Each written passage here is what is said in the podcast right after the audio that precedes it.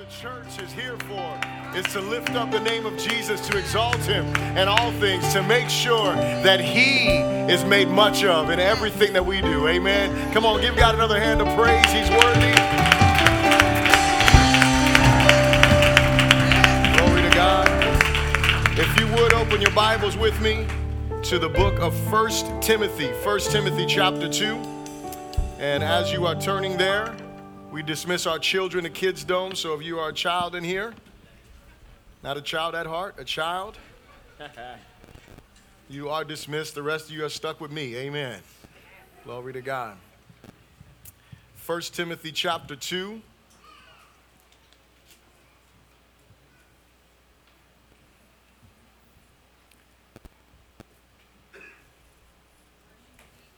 Thank you, Jesus. Hallelujah. We love you, Lord. Amen.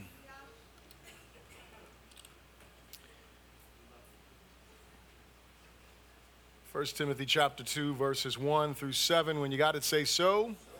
And it reads like this It says, Therefore I exhort, first of all, that supplications, prayers, intercessions, and giving of thanks be made for all men, for kings, and all who are in authority, that we may lead a quiet and peaceable life in all godliness and reverence. For this is good and acceptable in the sight of God our Savior, who desires all men to be saved and to come to the knowledge of the truth. For there is one God and one mediator between God and men, the man Christ Jesus who gave himself a ransom for all to be testified in due time, for which I am appointed a preacher and an apostle. I am speaking the truth in Christ and not lying, a teacher of the Gentiles in faith and truth. Lord, thank you for your word this morning, Lord God. Thank you for your presence in our lives and in our midst.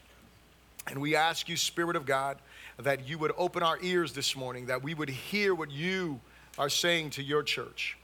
I pray, Lord God, that each and every person in this place, Lord God, would be attentive to your voice for these next few moments, and that we would not, Lord, just be idle hearers of your word, but that we would be faithful respondents and doers of it.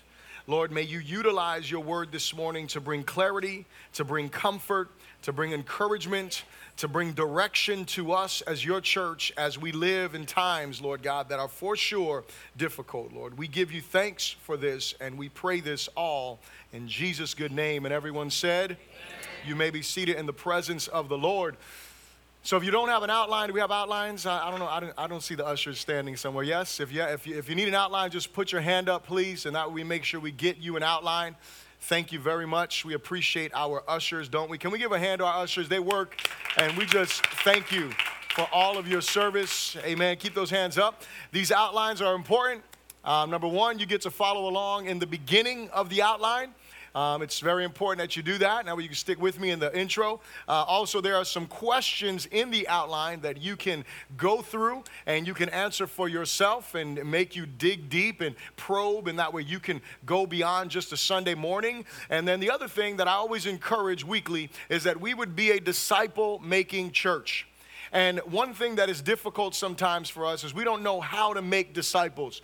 And there's two aspects to disciple making. One is the evangelistic side, which is the preaching of the gospel to someone who does not know Jesus and sharing that with them. And the other side of it is the development side, the edification side, which is helping someone grow in their faith. And so, what I encourage you to do is, I always ask this question, and it is Do you have a person in your life that you are helping to grow in their faith? Because if you are not, then you are not not making disciples. And all of us are called to make disciples. It's not just the pastor's job, it's not just the preacher's jobs or the leader's jobs, but it is the church's job collectively to make disciples. And so, my hope is that you can utilize what you hear on Sunday mornings as a, as a tool for you to help someone else grow in their faith. So, that is my prayer and my encouragement for you today. And so, this morning, you will notice, I don't know if some of you remember, but um, I, I, would, I preached a sermon on August 14th, August 14th this year, and it was a pre election sermon.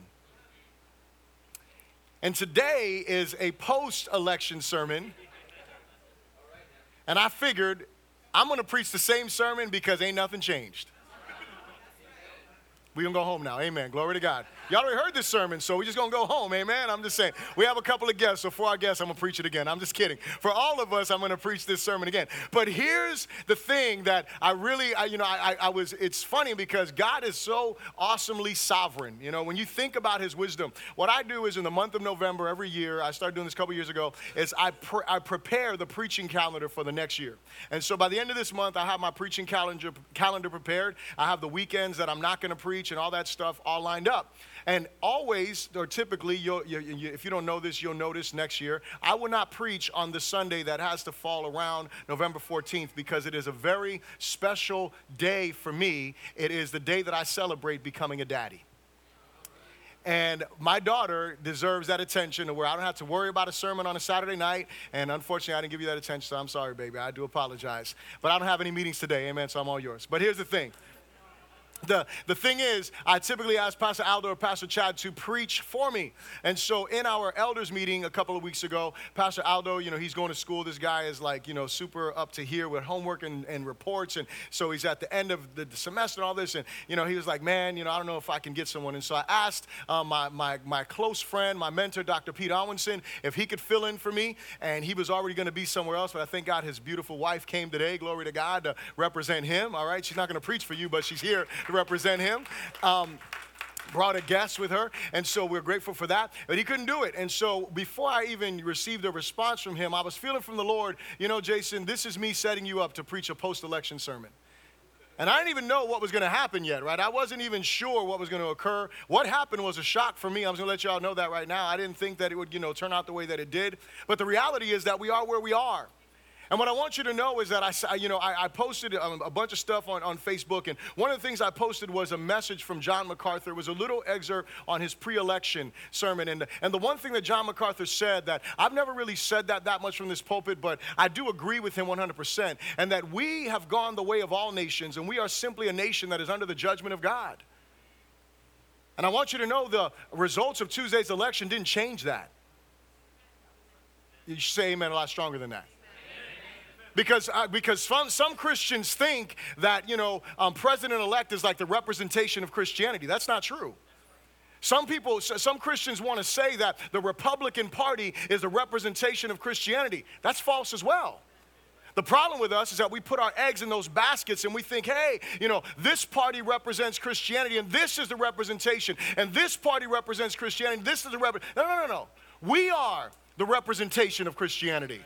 We are the representation of Jesus. We are the ones who are supposed to be out there preaching the gospel, sharing the truth. And so I wanted to preach this sermon again because I want you to know the things that I said here did not change. And just because something changed in the White House doesn't mean anything changes in the book or in where we are as a nation. You know, we desperately need, and this is what you should be praying. This is the one thing that I'm excited about about this election. One thing that I'm excited about. We can all agree that the person who's going to be in office needs Jesus. Amen. Because, you know, before it was like on the fence. You know, you say something and, you know, people are like, I don't know. Well, here's the thing we all agree he needs Jesus. And you know what that means? He needs our prayers more than ever before.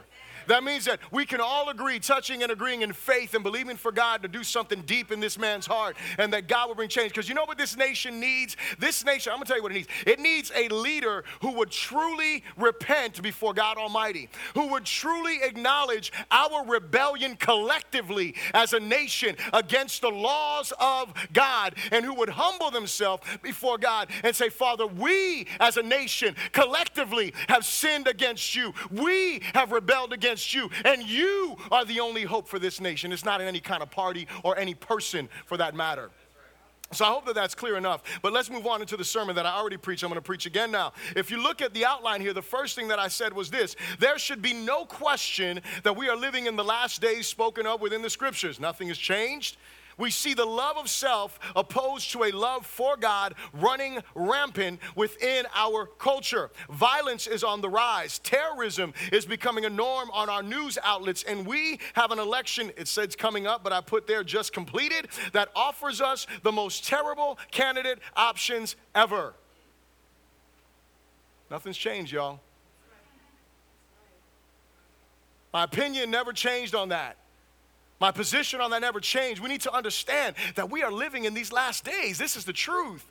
This is the reality of where we are. And you know what I said when I, when I, when I preached this, the, the sermon originally? You know why we are in a place that we had the candidates to choose from that we, that we were supposed to? And I got to say this as a side note. You know, Sean is hilarious. And he posted probably the funniest post I ever heard. He said, I don't know why people are mad now. There should have been riots when we had the two candidates. Hello, somebody.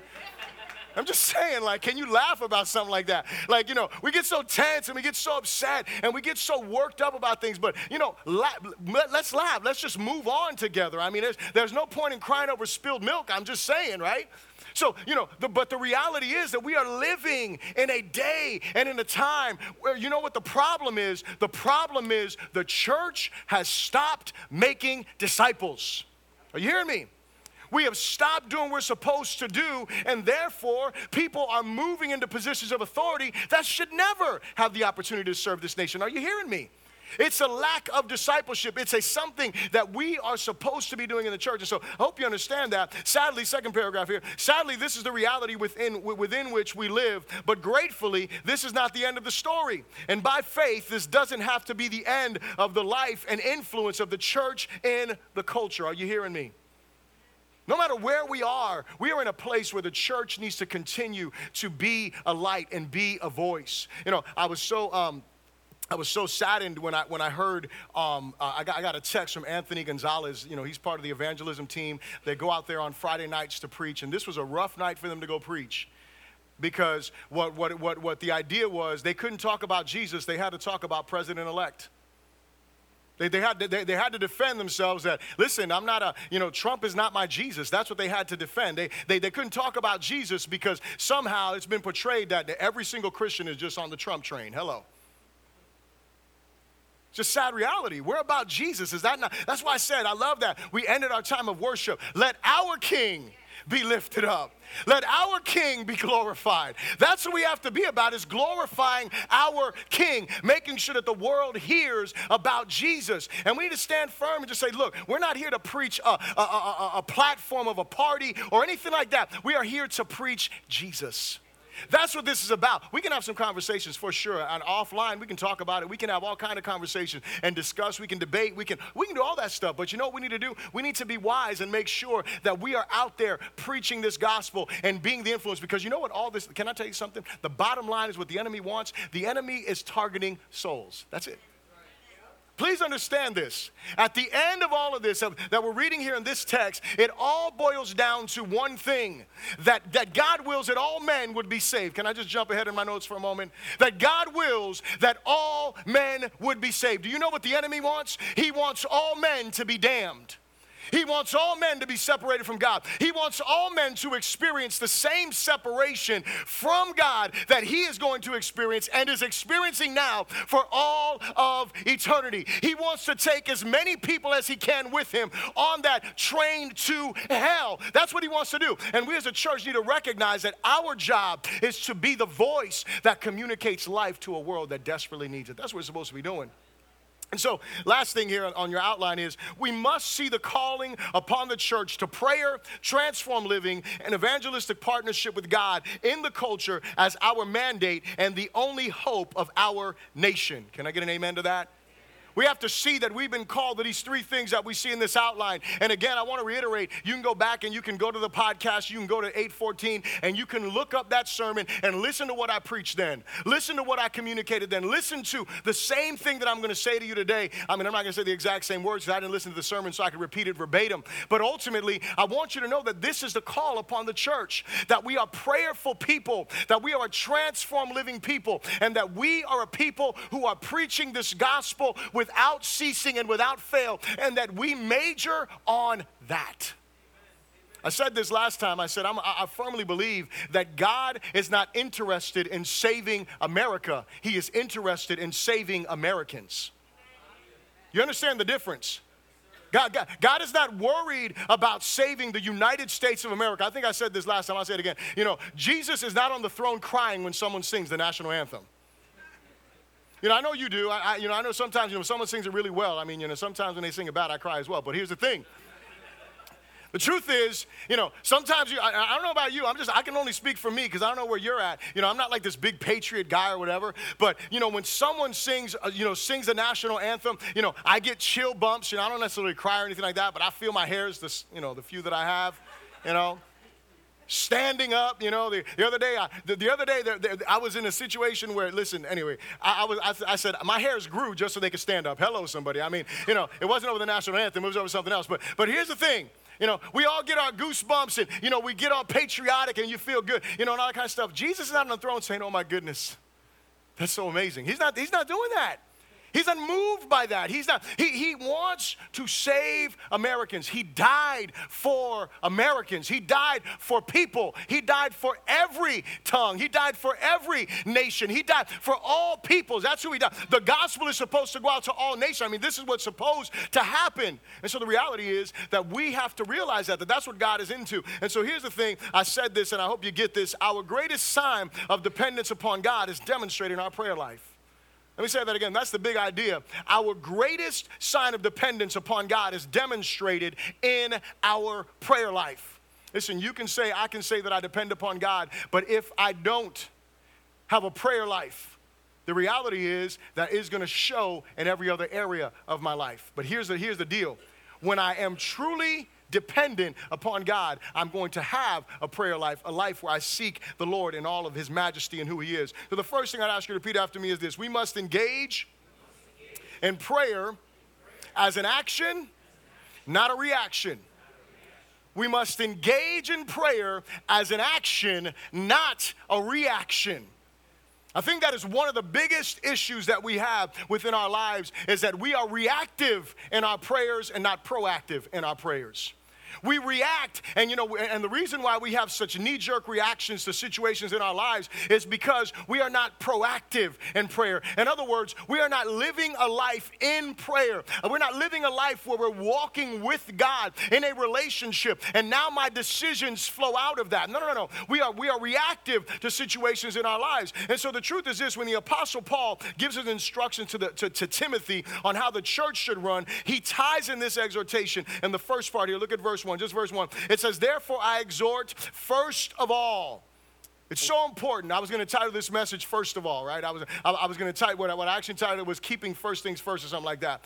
Because it's so important that we keep the things that need to be first first. And so what we have here is we see he tells him first of all, above everything else. And I like what one writer says. He says it, it's, it's like Paul was saying the most important point in my exhortation concerns the universal scope of public prayer. The most important thing, I've said this before, the, the most important, I mean, to, to me, the times that are so important for the church is those times when we come together to pray. When we have that time, I mean, it, it, it blesses my heart when I see this place full at 10 o'clock in the morning on Sundays and we, and we circle up and we pray together and we cry out to God together. That to me is a precious time together. Oh, this is a precious time for sure when we get together in our Connect Life groups. One of the things that we have done in our Connect Life groups is we have changed from where we don't don't have that prayer time, to where we have a time that is dedicated and devoted to prayer. I hope all the Connect groups are doing this because if not, you're making me look bad. Hello. But I know our Connect group that is in our home, and we've communicated with everyone. We have a time we get together, and the first thing we do when we open up in our time is, hey, do we have any praise reports? And, and or do we have any praise or worship? And praise and worship can be a testimony of something God did, and maybe a psalm or a portion of scripture you were reading. It can be something that you just want to give God thanks for. And then we say, do we have a time for petitioning? And we say, okay, is there any petitions? Does anybody have any prayer requests? And then we go around, we share the prayer requests, and then I tell everyone, look, you know, I'm going to sit here and I'm going to open us up in prayer, but I'm not going to pray these requests. I'm going to let you pray. You know what? Because it's not just on me to pray. And then we have that time we collectively allow the Holy Spirit to move and inspire us to pray one for another. My hope is that helps us to grow in our public prayer time together and our devotion to seeking God together because Paul is telling Timothy, he's talking to the church. These, these, this book right here, in case you didn't hear it before, but First Timothy, Second Timothy, and Titus, these, these are called pastoral epistles. And the reason why they are called that is because they are written to the leaders of the church to instruct them on how the church is supposed to be run. That's what's in these books. And so you want to know how the church is supposed to be run? Read through these books and you will understand. Timeless blueprint for the church today. And so, what we have here is Paul exhorting the church, saying, This is what you should be doing. He says that all supplication, or uh, that supplications, prayers, intercessions, and giving of thanks be made for all men, not some men. Hello. That's what he says. So, you know that difficult coworker? Thank you, Jesus. I'm just saying. you may not be able to thank for everything that they've done, but you can thank God for them. Lord, I thank you because they're part of my sanctification. Amen. They're part of me becoming more like you. They're part of me learning how to forgive. They're part of me learning how to pray because they make me pray often. Hello, somebody. Right? They're part of me becoming who God wants me to be. Giving thanks, supplication, prayer, intercession. Those it, it's, it's saying complete prayer for those who, who need to be prayed for. And then he goes and he gives us, and, and, and he gives us in the second verse here, he shows us who we're supposed to pray for. But but here's the thing that I want you to consider. Two things. I said we must engage in prayer as an action, not a reaction. Firstly, prayer is not a last resort. Are you here? Prayer should not be a last resort, and for too many of it, uh, of it, it is. And it is my firm belief, hear me when I say this many mistakes, bad decisions, life altering situations could have been avoided had folks been in prayer proactively. Are you here? This is the truth. If we would have simply spent time with God, we could have made some better decisions in certain areas of our lives. I'm talking about us individually, I'm talking about us as a people. This is what we should be doing. Secondly, prayer is never and should never be seen as that's all we can do. Are you hearing me? I said this before, and, and I, I want to drive this home again. One of the things that I can't stand when I'm talking to someone, a person of faith, is when they say, Well, all I can do is pray. As, uh, it's, it's like, Wait, who, who, who, are you praying to me? Hello? Because if you were praying to me, yeah, that's all you can do is pray. If you were praying to like some person, then that's all you can do is pray. But do you understand that you are praying to the creator of all things? Do you understand that you are praying to the one who said, let there be, and everything became? You know, I told y'all I believe in the Big Bang Theory, just not the way that, you know, the atheists believe in. I, I believe there was a Big Bang. He spoke and things came into existence. Like that is a reality. This is the one that we are praying to. This is the one that we are seeking for. This is the one who we are coming before with our petitions and asking Him, Father, work in these areas of my life. Lead me in these areas of my life. Guide me in the areas of my life. We, that's the God that we're praying to. That's the God that we are crying out to. That's the God who we should be coming to. So it should never be that that's all that we can do. That is something that we can do, knowing that there is hope, that there is help, and that there is strength in the presence and power of a God that we're talking to. Amen. The second thing I'll ask you to repeat after me is this say, We must see prayer as transformational. We must see prayer as transformational. Look at verse 2. Verse 2 says, For kings and all who are in authority, and look what he says, that we may lead a quiet and peaceable life in all godliness and reverence. You hear that?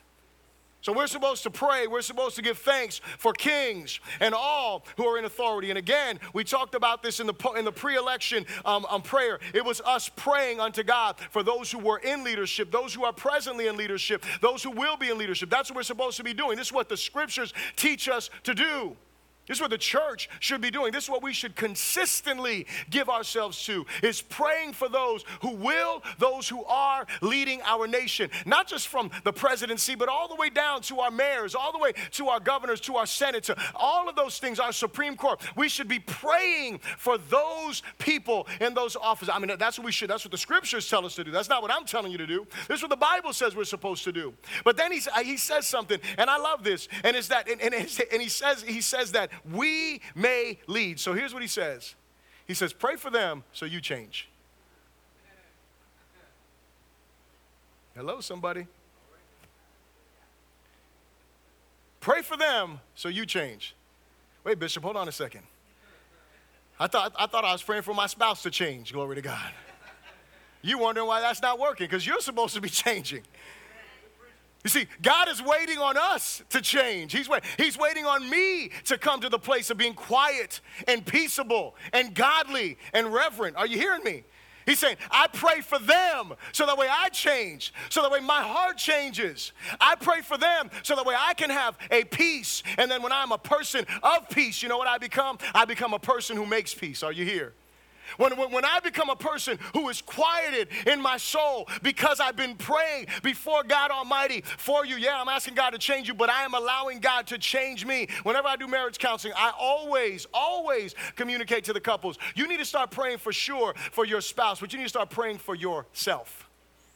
You need to start praying that God would reveal to you where you need to humble yourself, where you need to repent. Male or female, husband or wife, it is the same way for both. We both need to be introspective in our prayers and asking God, God, how do I need to change so I can honor and glorify you? And what Paul says here, he's talking to them about being the church that they're supposed to be. He's talking to them during a time when Nero is the king, a terrible, this, this was not some cool dude who loved Christians. You want to talk about persecution? He hated Christians. Are you getting this?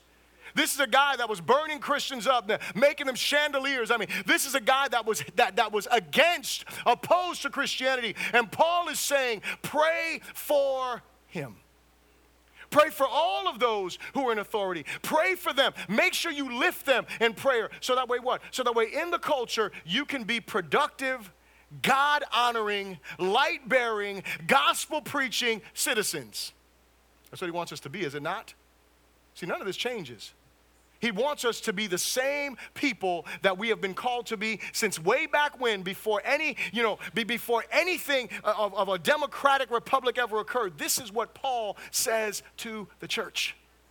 Pray so you can walk in that peace and you can be a peacemaker. Pray so you can have that quiet spirit. Pray so you can live godly. Say godly so I can live a life that brings glory to God, a life that is reverent, is what it says here, a life that reveres Him, a life that honors Him. That's what He calls us to do, and I walk with Him.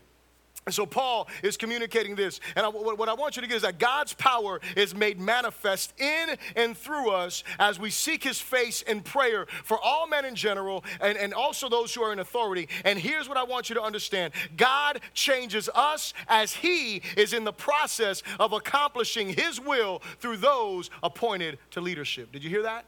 Let me say that again. God changes us as he is in the process of accomplishing his will through those appointed to leadership. That's what he does. As we pray for them, he changes us, transform living. The third thing I'll ask you to repeat after me is this say, we must see prayer as a, par- as a partnership with God and the salvation of men.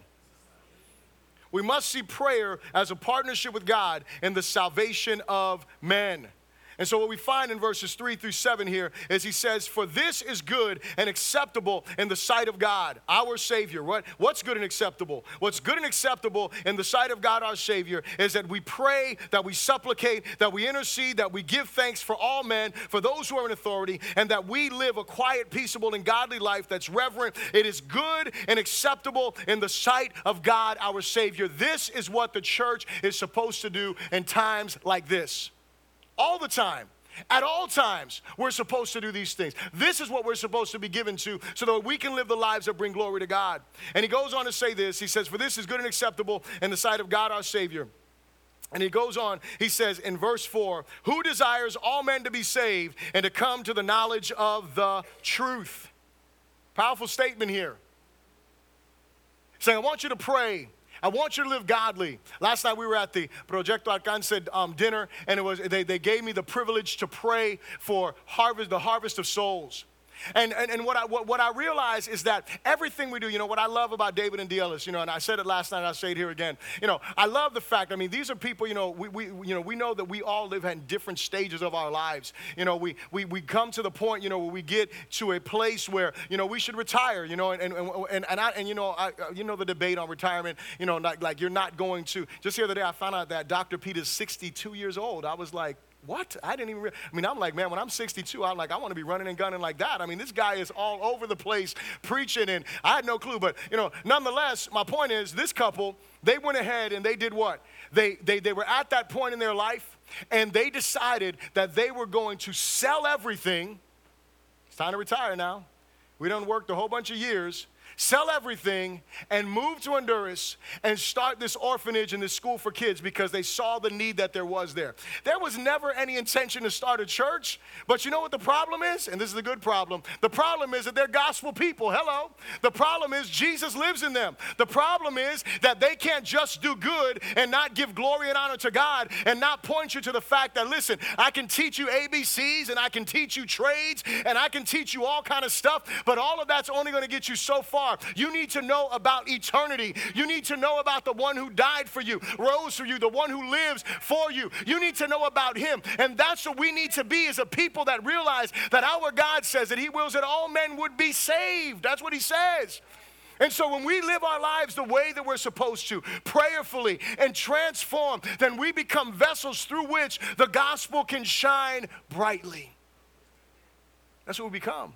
We become vessels through which the gospel can be heard clearly in the lives of other people. The Apostle Paul calls the church into personal and public prayer for all men and leaders with the intent of changing the person praying as he governs the affairs of the nations with the desire that all men would be saved. Here's what I want you to get our prayer life and lifestyle must unify in the gospel and for the gospel. What does it say here? It says, Jesus, look what he says. He says, For this, for there is one God, verse 5. For there is one God and one mediator between God and men, the man Christ, who did what?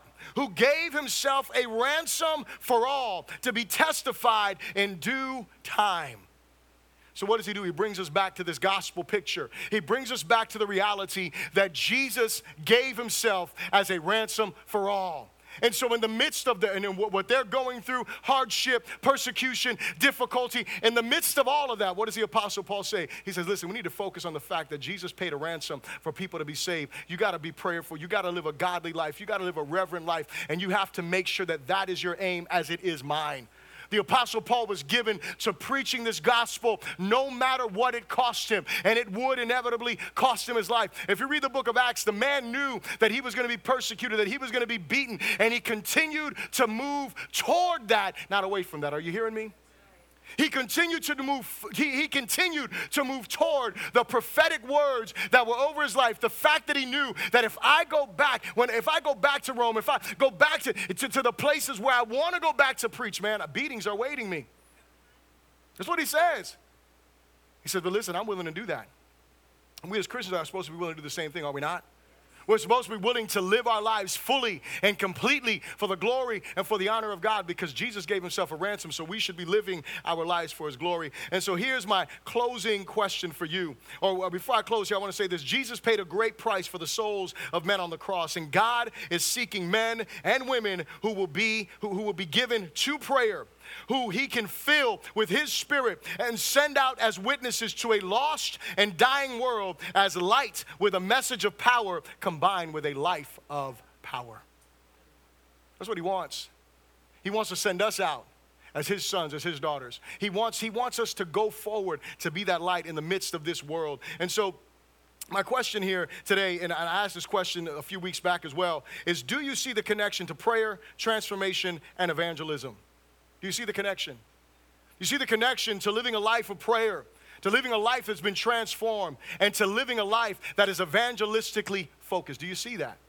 Because we need to see that in the scriptures. This is what Paul is calling us to do. He's calling us to be those kind of people in the midst of this world.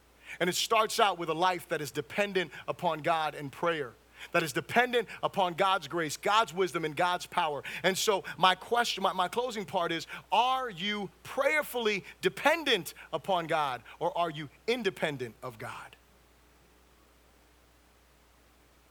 We have to think about that. Am I a person that is really prayerfully dependent on God Almighty? I really believe that He has all things in control. You know, last week, we got on our knees together as a church. Y'all remember that, right? And I said something. I said, hey, I said, we need to come together. And I'm not, and I'm not fooled to think that every single person here believes the same. That would be ignorant of me. But I said, what we need to do together is we need to come together. We need to forget about our party affiliations. And we need to come before the throne room of God and we need to say, God, thy will be done. Y'all remember that? And we prayed that, did we not? How many of you believed that prayer when we prayed it? Now, listen, I, I, I, think that that's so very important that we come back to that place because our dependence, again, is on God Almighty. That's who it is. We prayed to God. We said, God, thy will be done. That's what, that's what we prayed, did we not? I mean, that, that is what we prayed. We prayed, Your will be done. You be glorified in this nation. And you know what? Things fell where they fell. And so today, what do we do? The same thing we were supposed to do before, the same thing we're going to do tomorrow, the same thing we're going to do until Jesus decides to come. We're going to be a prayerful people, we're going to be a transformed people, and we're going to be a people who are gospel focused in all of our lives. Amen? Come on, stand to your feet. Let's pray together.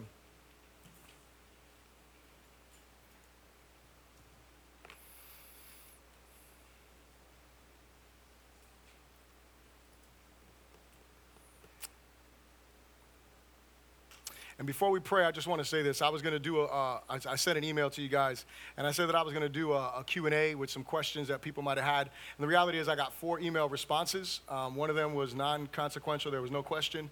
The other one was an encouragement to me and a thank you for the, for the um, email. And the other two were from the same family, and they had questions. And so I'm going to have a conversation with that family offline. If you have questions for me, then I'll, you know, we can have questions and we can have time to talk together. Um, my biggest thing is this. I have never and will never use this platform as a political platform for anyone because it is not. When we walked away from that, that, that message that I preached to you, I told you all the same thing, and I will continue to say the same thing. I told you to look at the party platforms, measure it to the scriptures, whichever one you feel aligns the best, then you go ahead and you choose that way. That's what I did. I had someone text me and ask me, hey, who should I, where should I go to get the information? I gave them the same exact answer because that is as far as I'm going to go from this pulpit about all of that. Because Republican, Democrat, Libertarian, whoever, I believe if we had a Christian party, it would still be jacked up. I'm just going to let you know. Just saying, right? We can't even get the church right, much less a political movement. I'm just saying. Glory to God. But I'm, so, so I'm not going to go and, and, and do a whole Q&A here. What, what, what I want to say is this. Romans 13 stands true. We have to embrace that because we either believe it or we don't. Whether we like the, the, the, the outcome or not, Romans 13, all authority is established by God, mm-hmm. period. Period. Again, this is written under terrible rulers. And Paul is saying this. And so we need to, and, and I'm going to call it, we need to swallow that pill. That's the pill that we as Christians have to swallow. No matter if we like the person in office or not, it does, that, that's irrelevant to the conversation. The truth is that we are supposed to be God honoring citizens in our culture no matter who's in leadership. That's what we're supposed to be. We're supposed to be a voice to all of the violent protesters, that that's not God. We, we have to be that voice. We have to be that voice to those who are communicating stuff and saying things that are wrong. We have to be that voice unto them. We, we have to make sure that they know that that's not right, especially if they call themselves Christian. I want to read something and then I'm going to, before I read this, I just want to say, for me, I said in the, in, the email, if I offended anyone, that I wanted you to let me know. And here's what I want you to know from the depth of my heart. From this pulpit, when I preach God's word and you get offended, I can't apologize for that. I can't because God's word is God's word. God's word is going to create division. That's a bottom line. Now, on my Facebook page, there may be a little difference, and I'll say, and I'll tell you why. Because on Facebook, I'm Jason, I'm not Bishop. And you may not like that, and you may not agree with that, and you may think that I should shut up, and I'm sorry, I don't feel that way. I feel like I should be able to voice my opinion. But even in that, I want you to know that I was very sensitive to who I am because I know that even though I'm Jason on Facebook, you still see me as Bishop. And so I tried to be very, very selective on the, on, the, on the comments that I made and on the things that I said. But there was one mistake that I made that was gravely, and I repent before you for that. And I posted some liberals communication, and he dropped like three F bombs in it. And on the beginning of the post, I said, disclaimer, you know, there is foul language, and I put in parentheses, very foul language, or whatever I put. And then I woke up one day with a startling thought. And it was like, what if one of my nieces happened to be on Facebook and they clicked on Jason's page and they heard this foul mouthed individual? And I realized that that was sinful. No matter what the point that was trying to be made, I was wrong. And so I confess to you that that was sinful. And for that, you can call me on. But for me having a, a different opinion than you, you can't call me on that because I'm entitled to my opinion. You're entitled to your opinion. I can't call you on that. And you know what? The truth of the matter is, if I offended you personally because I did something you meant, I am so very sorry. Please let me know so I can hug you and I can tell you I will never do something like that again. And I will never, I can tell you right now, I will never again post some craziness like that, no matter how great of a point I think it is. Are you here? So that's my apology, sincerely from my heart. But I want to read something before we pray. And I thought that this was so wise. I tried to, I tried to share it on Facebook, and somehow when I clicked on it, it was deleted. But listen to this. Some of the most incredible people I know voted for Donald Trump. And some of the most incredible people I know voted for Hillary Clinton. The people that I know uh, that, that voted for Trump are not racist, misogynist, or hateful. And the people that voted for Hillary Clinton are not hateful and, and intolerable. If you are someone who woke up this morning and is going to start seeing people as who they voted for and not as the person you have always known them to be, then you are what is wrong with America. I will never think of any of any less. I will never think any less of any person who has different views than me because some of the most beautiful, inspirational people I know will disagree with what I believe all day long. But at the end of the day, they are still that beautiful, inspirational person I have always known them as. Don't think less of people because some of their beliefs don't align with yours, and don't lose quality people in your life because you chose hate over love. Amen. Let's pray. Father, we do come before you with our hearts humble. And we do thank you for your grace. We do thank you for your wisdom. We do thank you for who you are. And Lord, today we come to you as a representation of a nation that is broken, of a nation that is hurting. But we know this, Lord God, that you are Jehovah Rapha, the Lord our healer. We know, Jesus, that you died on that cross to, to restore enmity between God and enmity between man. And the only hope for the racism that is in our culture, that is there, is, is that we share the gospel that reconciles relationships, not because of anything else, but the blood of Jesus.